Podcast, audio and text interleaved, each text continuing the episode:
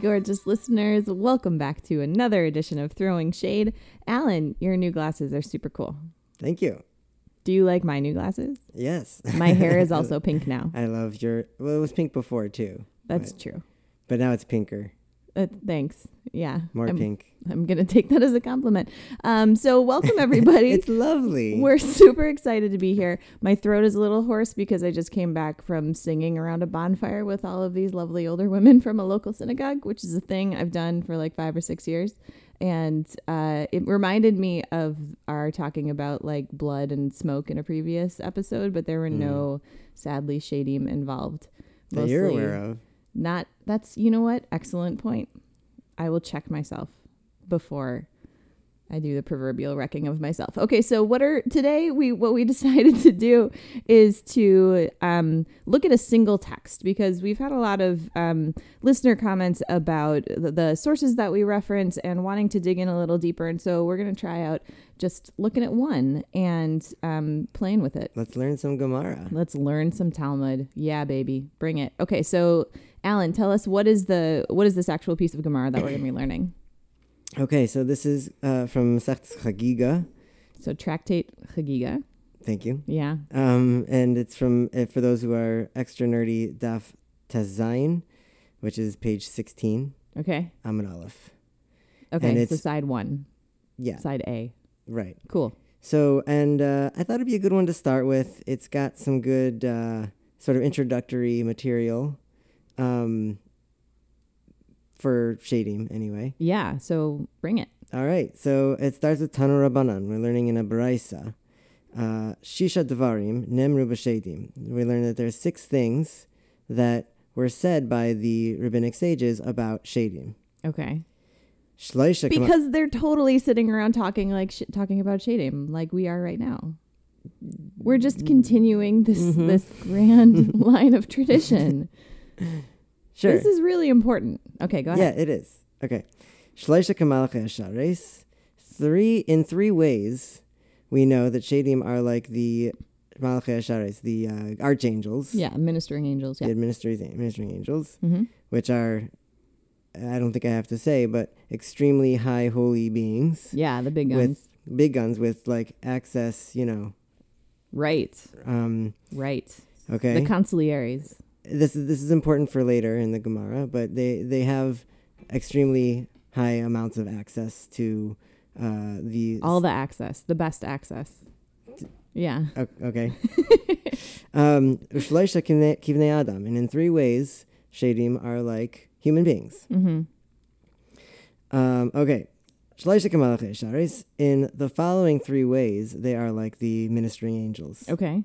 the malachim. Again, Right. not- and it's already come up in, in previous conversations that like there are actually a lot of commonalities among these two. So what are the what are the rabbis put out here? Okay, so the first three that we learn about are yesh lehem knafayim. They have wings. Both. Mm-hmm. Shadim and Malachim have wings. Right, because they're chickens, and chickens have wings. No, they're not chickens, but they have chicken feet. Okay, fine. Is chicken feet one of the three things? No, Malachim do not have chicken feet. Malachim we know from Ishaya Oh, that's right. and from Yechezkel, uh, li- uh, other prophets in the Bible. We learn that they're they are actually single-footed, and it sort of comes to a Right. Which fun fact is the reason that when Jews pray the the standing prayer, the Amidah, you keep your feet together. Um, because you're trying to be like an angel who only is, has been bestowed with a single foot. Right. So we're sort of Not- faking it till we make it. Not like not like an amputee, but more like a um, like a like a like a single body uh, converging at, at, at a single Right, point. right. Like, kind of the way like Johnny Bravo looks. If anybody's watched that cartoon where he's like a triangle with those two tiny little legs sticking out, but there it's really just just one. And I'll you, have to like you're sure he's gonna tip over. take your word for it. Yeah. okay. What a Um, cultural reference that you didn't get. just kidding. Okay. Okay, so three things. So wings. Wings. Well, we, one thing we know uh, about they, they don't uh, the the Baraisa doesn't uh, go into detail because we know that some malachim have six wings, right? Three pairs Right. of wings, and um, we it doesn't go into detail about shadim specifically if that's similar for them Mhm. in in number and in placement of those wings, yeah. or if it's just like a bird would have two wings, that Right. sort of thing. yeah. With the angels, it's like each pair of wings has a very particular job. Right. and two of them are actually just for covering up the you know all the stuff Yeah. Okay. We'll stop. this is a podcast about shady. Otherwise, yeah, yeah. we could talk about, about angels Right. um, yeah nobody cares So that's that's Moving nu- on. number one. One way in with in which shadim are like malachei asharis. yes Okay, um, they have knafayim kamalachei asharis. V'tasin misayfa olam v'ad sayfai. They can travel from one end of the universe to the other. like joe the demon Uh, well, okay, so we know about Yosef Sheda something about his. Um, first of all, according to Yehuda Chassid, he didn't actually travel. He was communicating with another shade, and that was only Oh, between right. Sura and Pumbedisa, and it was on Shabbos, so he wouldn't travel. so, but that's one. right because that's- demons that's observe the mitzvot the Right, that's that's right. from Masechtas Eruvin in another part of the Talmud. yeah But um, but uh, no, this is not even traveling from one city to another. Although that is also in their ability, their skill set. Mm-hmm. right But um, but the, it is actually traveling from one end of the universe to the other. So it's like it's you know they it's like space travel you could think of it, but it's also space Like and tesseract. time and I. Oh, you mean like uh, because they're like multi 'cause they're- folding space and sort of being able to hop from one point to the other instead of taking the long way which is following the line from point a to point b quite possibly. Um, That is They are the extra-dimensional. coolest superpower they're extra dimensional, like Mhm. like other supernatural beings. You could think of it. right so it's way. like nothing okay right, so we got wings we got going from one end of the universe to the other right. Uh, V'atzoifei kamalach yasharis. Okay. Ve'yaydin ma she'asi lihiyais kamalach yasharis. And they know the future, like the malach yasharis. see So that's shading- that's wild to me Know the future, like the well. Okay, hold on. So it, you're not the only one whom to whom it is wild. yeah Um, right. So uh, the Gemara continues by, uh, I should say, pauses here. And the Gemara says, um, and so will we okay. let's take a quick break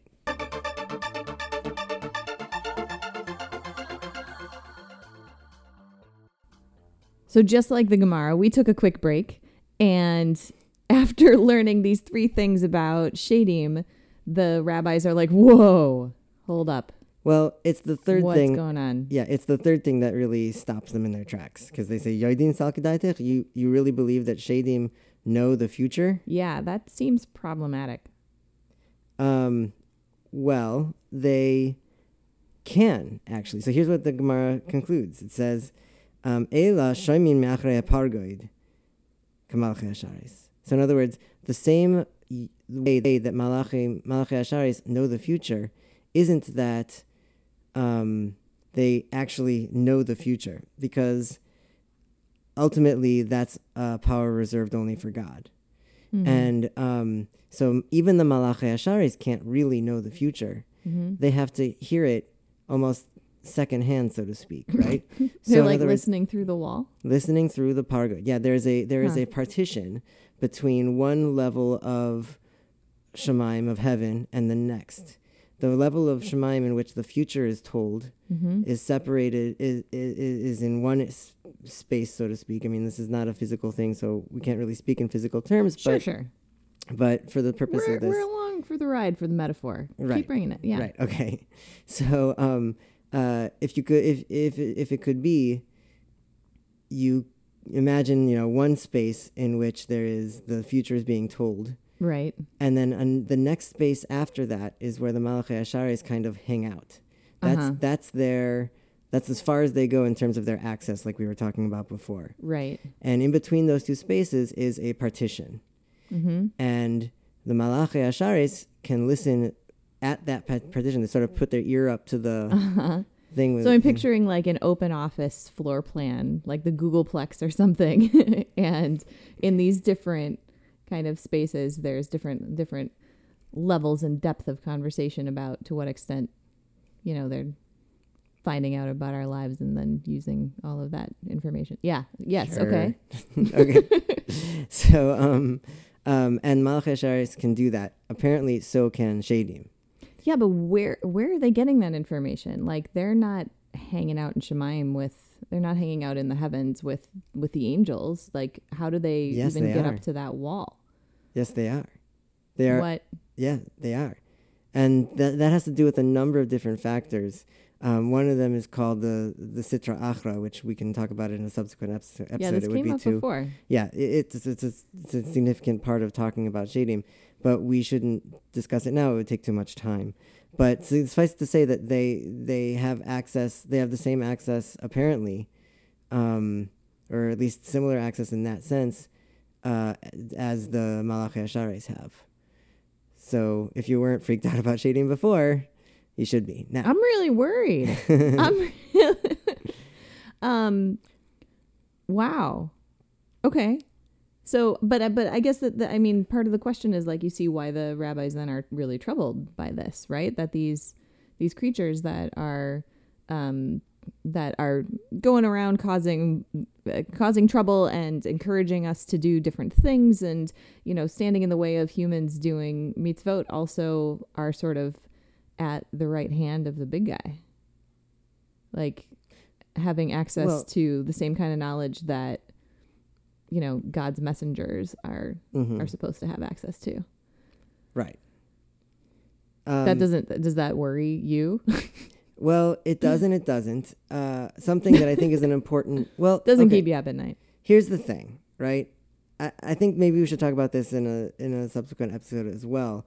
But just for the sake of clarifying a few things that may be questions at this point, um, yes, shadim are, as we said in our first episode or second episode, I don't remember, three things, right? They're real, they're external, and they're everywhere. uh-huh And now we know, oh so like legit everywhere yeah, okay, yeah. But- including outside of the corner office Sure. okay Um, but we also know a little bit now about how powerful they actually can be. And one thing, Mm. and one thing to keep in mind is that um, despite all of these things, there are protections against the shadim. And I'll just say this briefly: Hmm. the best protection against shadim, by far, and all agree about this. The best protection, all the rabbis, all the sages throughout time, yeah yeah they all me agree about this. The best protection against shadim is keeping to the Torah and mitzvahs. If you do the Torah and womp mitzvahs, womp no, that's the whole point of shadim, I believe. Anyway, we again we should talk about this another another time. yeah It's the whole it's the whole reason why, like you said, these rabbis are sitting around from time immemorial. Uh, Yeah. Talking about shadim is to reinforce this idea of what is Right. actually positive and doing Torah and mitzvahs. And it's a Yeah. protection as well as, of course, doing the will of God and right. Well i think I- and i think part of what i'm taking away from this uh this text that we're digging into is just how um meaningful it is to have access right? To um to the people with the knowledge and to um to whoever is in power or or whatever it is and just um that's a that's a huge position to that's a, that's a crazy position to be in. And to say that like the demons have that same level of access as these uh as as the angels who you know we generally think of as like good or at least benign kind of creatures is is really As intense. opposed to shadim who are malevolent. Right. Or also benign or helpful, actually, in some cases. hmm. Um, fascinating. Thanks Right. alan. All right.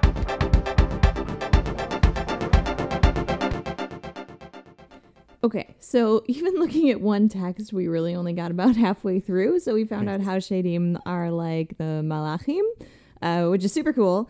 Um, and we're gonna have to leave the how Shadim are like humanity for next time, which I'm very excited about. But in the meantime, it's actually a really great transition to an excellent user question that we user listener question that we got from uh, the fabulous Keshet Golem Girl, made of clay. That's M A I D. Note the pun and give her a hat tip for it. Um, so she sent us an amazing question on Twitter asking. Um, so she was reading an English translation of the memoir of Sadi Levi, like you do. Um, and that text mentions shadim being spoken of by the names, quote unquote, those who are better than we, and quote unquote, those from below, rather than saying the word shade. Do you know of anything more about these euphemisms or the reason for the quote unquote better than we? Um, Thank you, first of all, um, Great question. Golem Girl. Awesome question. Um, and you know the, the euphemism thing is familiar to me because even even as far back as you know in the Tanakh in the in the biblical books there's you see instances of this like um you know in Job for instance Job's wife tells him after like he's been he's been thrown at all of the all of these afflictions have been thrown at him. And actually that's a great story that's not necessarily about demons but about the satan. And kind of that's that's a cool thing to think about too. But um he's in a really bad way. And his wife is like bless god and die. And it's like what do you mean bless god? Like no she actually means she means the opposite. And um using that terminology just makes it it makes it more comfortable it makes it sort of more palatable and um, so that kind of thing I've heard about before, But I love the voice you used for Job's wife, by the way. I thought that was hilarious. yeah, yeah. That's what she sounds like in your head. Well, uh, no, that's just what she sounds like. I mean, there's yeah, yeah. there's a great there's a great scene. This is a total side note. There's a great scene in this movie called A Thousand Clowns um, with Jason Robards, where like a couple of the characters are reenacting a conversation between like Alexander Hamilton and somebody else, and they're just sitting around having a normal conversation. And the joke is nobody actually knows what they sounded like, and it's a great movie. Okay. Yeah. Okay, so but let's get back to the question. Um, geez, stop distracting me, Alan. Um, so what do we know about these euphemisms, and also specifically, what's kind of troubling, which I feel like ties into our previous conversation, is this idea of shadim being those who are better than we. What is up with that? Okay. Unacceptable. Right. So I have a lot of things to respond. It is a great, great question. Um, let me start with, let's see. Um, let me start with, okay, Sadi Levi, right? Mm-hmm. So I know absolutely nothing about this person. I don't Yes, think. we've done zero research Right. before answering Um, this question, but let's dive in. except except um, the source. Uh, uh, read if you read the question again, please, Miriam. It's a um, something uh, something Sephardi. It's not or, or something. Yes, from J.N. Benardete's Hispanic Culture. that's right. which I found Okay. cited in Foundations of Sephardic Spirituality, The Inner Life of Jews of the Ottoman Empire by Rabbi Marc D. Angel. Ah, right. Okay, of course. Okay. So awesome. Nothing but love for Rabbi Angel. Um, but I will say Great name, too. So appropriate for this episode. Right. Um, and I will say this that s- unfortunately, Sephardi uh, understandings of Shadim and all of this whole realm that we're discussing is not at all my forte. I'm mostly familiar with more Ashkenazi uh, approaches, and that should be clear. That said, um, two things. I'm not prepared to say that this question stumped me because I want to be clear. Half a gold star. right. Um, also, we do plan on having guests on our podcast, some of whom are experts in the Sephardi uh, approach to this. Mm-hmm. So, um, so you know, I acknowledge that I'm lacking in that, and uh, that's that's point A. Point B, um, with regard to the euphemisms, Mhm. They are very common, especially when speaking about shadim, especially especially when speaking about a certain shade that many of our listeners may be familiar with, uh, called the ayin hara, Mm-hmm. uh, the evil, evil eye. eye. Right. If you've seen those little blue eyeballs, like if you've been to Israel or actually lots of places in the Middle East, you see a lot of blue and eyes and the Mhm. Or on a sometimes in the center of the palm those those right. little uh, amulets that look like hands yeah Right, which were um, uh, uh, borrowed, you could say, Mm. um, back and forth between the Jews and the, the Muslims. It's also called the Hand of Fatima, which was one of the super cool yeah from the Muslim tradition. But um, uh, Fatima. Anyway, so um, they uh, the, the evil eye, the Ayin Hara, uh, is extremely powerful, extremely prevalent in lots of this uh, lots of Jewish cultures. mm-hmm. Sephardi and Ashkenazi included. And uh, one way to avoid the Ayin Hara um, is by doing using these euphemisms Mm, and by yeah. specifically avoiding saying something, for example, that's good, uh, in order so that, that what the ayin hara does is it is is it by saying something good, you tempt the ayin hara into coming and possibly causing damage to the good thing that you mentioned. So, Right. for example, um, you know, uh, a newborn baby, a lot of people might avoid saying, "Oh, look how cute," or "Oh, look how wonderful," and how how holy, and blah right. blah blah. You might- Cooing. cooing. A lot of people might avoid that, even though they might want to. The the reason, Yeah, because babies are cute. well, but you if you don't want to tempt the ayin hara, the ayin hara basically says, "Oh, you think that baby's so cute? Let me wait till you see what I do to it." You know that sort of thing. Um, Ayin Har's a jerk. th- it's a shade. It's a kind of shade. Yeah. The ayin hara also has other connotations. It should be notified. It should be noted. But um, that's one. Re- uh, it's one example of how these euphemisms get used. Right. In order to even avoid using the term shade, Mm. That's one way. So, so- you you use a term, a euphemism to skirt around. it. Right. And so it's not even it's not even just like a different word. It's it's sort of heaping on praise that really, you know, amplifies that that um that effect of, of pushing away and and you know not wanting to draw in this this bad guy. Right. The last point about those better than us, I'll I'll point to three things. One is the euphemisms we just mentioned. That Mhm. it, saying that by saying they're better than us, we may actually be implying the opposite. However, I Mm. don't think that that's true. Um, there are a couple. There are many instances where, for example, um, uh, shadim are termed. So one ex- one example was brought up in one of our le- most more recent episodes about the story of Ashmedai.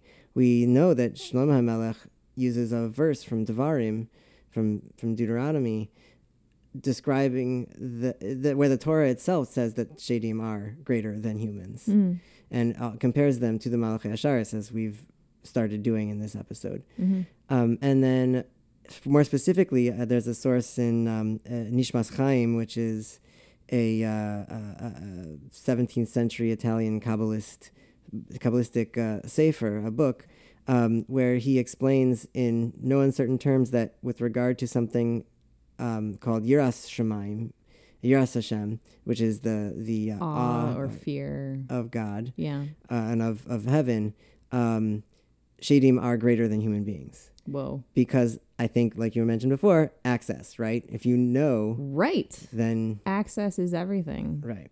Oh my gosh. Shadim, I feel like are sort of the paparazzi of Shemaim. I'm gonna Um, close with that. We'll, we'll stop there. Um, That was an amazing listener question. You guys, if you have other questions, other things that you'd like us to tackle, please shoot us a message on Twitter and we will be happy to address those in a future episode.